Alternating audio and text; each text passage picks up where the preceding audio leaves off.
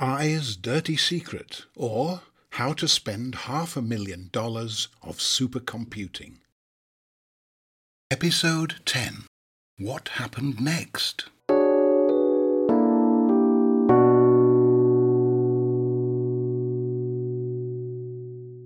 It's September the 10th, 2023, five months after the deadline for the inaugural see through carbon competition.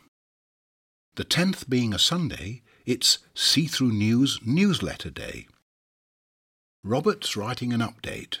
Not much work today, he's just editing the summaries Johnson Jaiola and Daniel Zepeda Rivas have sent him and adding a few comments of his own. Johnson's update details the logistical complexities that would make him such a great TV news producer.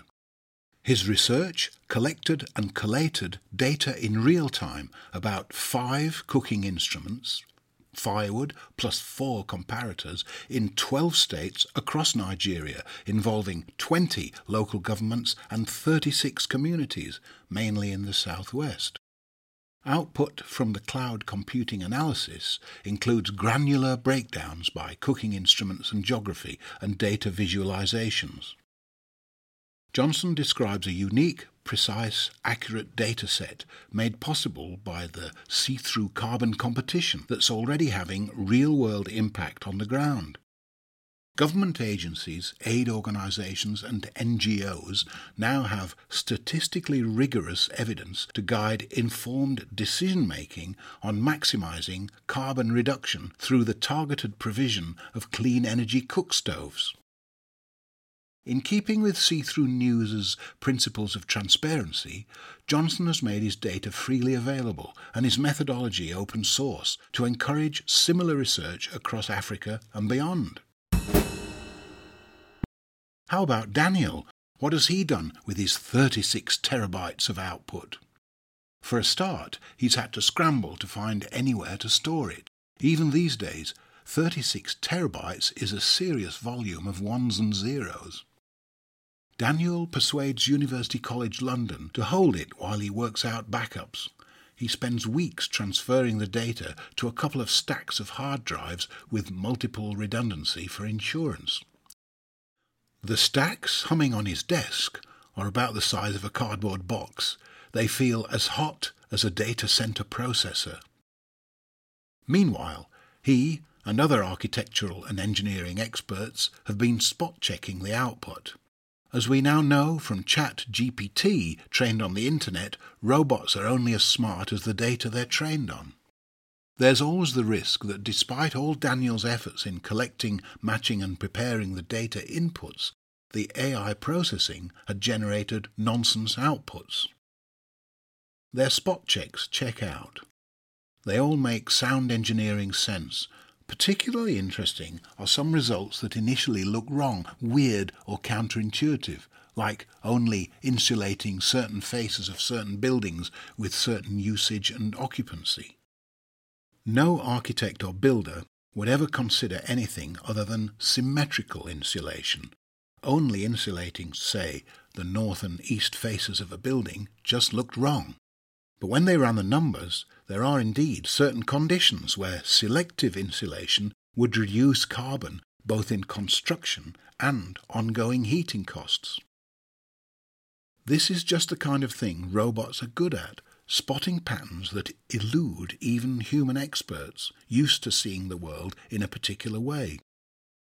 It's a cracking example of how judicious use of a precious carbon intensive resource, in this case AI processing, can be justified because it reduces vastly more carbon in a way no number of human experts would have worked out.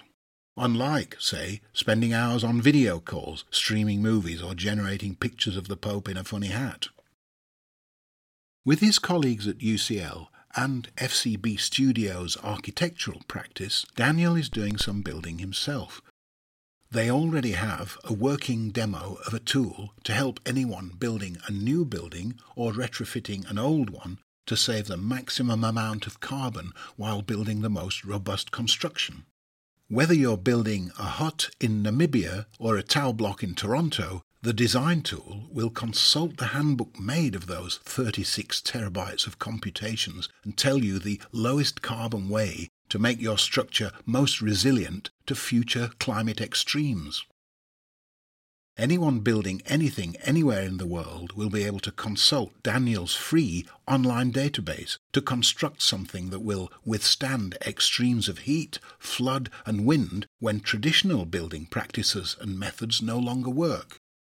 And Daniel's handbook will mean the new way they design and build will minimize putting more carbon in the atmosphere and making future extremes of heat, flood, and wind even more extreme.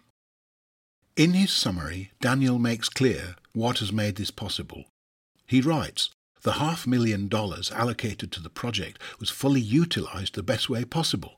This additional funding allowed us to overcome the technological challenges we were facing and expedite the process, resulting in a more robust and comprehensive analysis.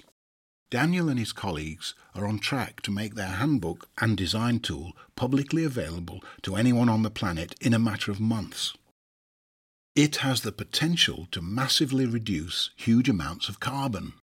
And that was the only condition Tom placed when he rang Robert to make Yellow Dog's donation nine months before.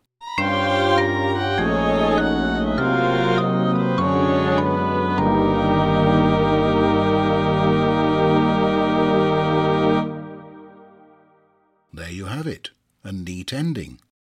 But is this story over? Will there be further episodes? Don't know. Was Tom's unusual gift a one off or the start of something huge that could measurably speed up carbon reduction, particularly in the global south, for the foreseeable future? Don't know. Watch this space. Maybe you can tell us. Maybe you can take action to change the story. This is a real life, real world cliffhanger to which no one knows the answers. Here are a few unanswered questions. Will Johnson's open source methodology and data convince governments in Nigeria and other African countries to act on firewood use for daily cooking? Who will use Daniel's free online low carbon building design tool and how much carbon will it save? Will Yellow Dog's low carbon approach convince investors it deserves to survive the venture capital drought now ravaging high tech startups? Will Ranuka's global network continue to grow and foster researchers in poor countries without any funding or formal support? Can Robert leverage the competition to benefit See Through Carbon, the radical new carbon auditing standard launched in September 2023?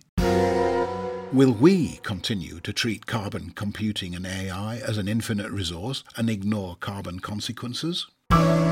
Is the story we've just told you a one off, or can it convince big cloud computing players to donate processing, mentoring, and expertise to make the competition bigger, more comprehensive, and permanent? Or is this the end of the story?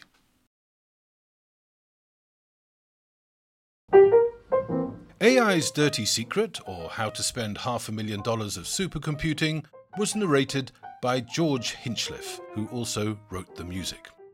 It was written, produced, and mixed by Robert Stern. The See Through News podcast is a See Through News production. See Through News is a zero budget social media network with the goal of speeding up carbon drawdown by helping the inactive become active. For more, visit seethroughnews.org. Thank you for listening.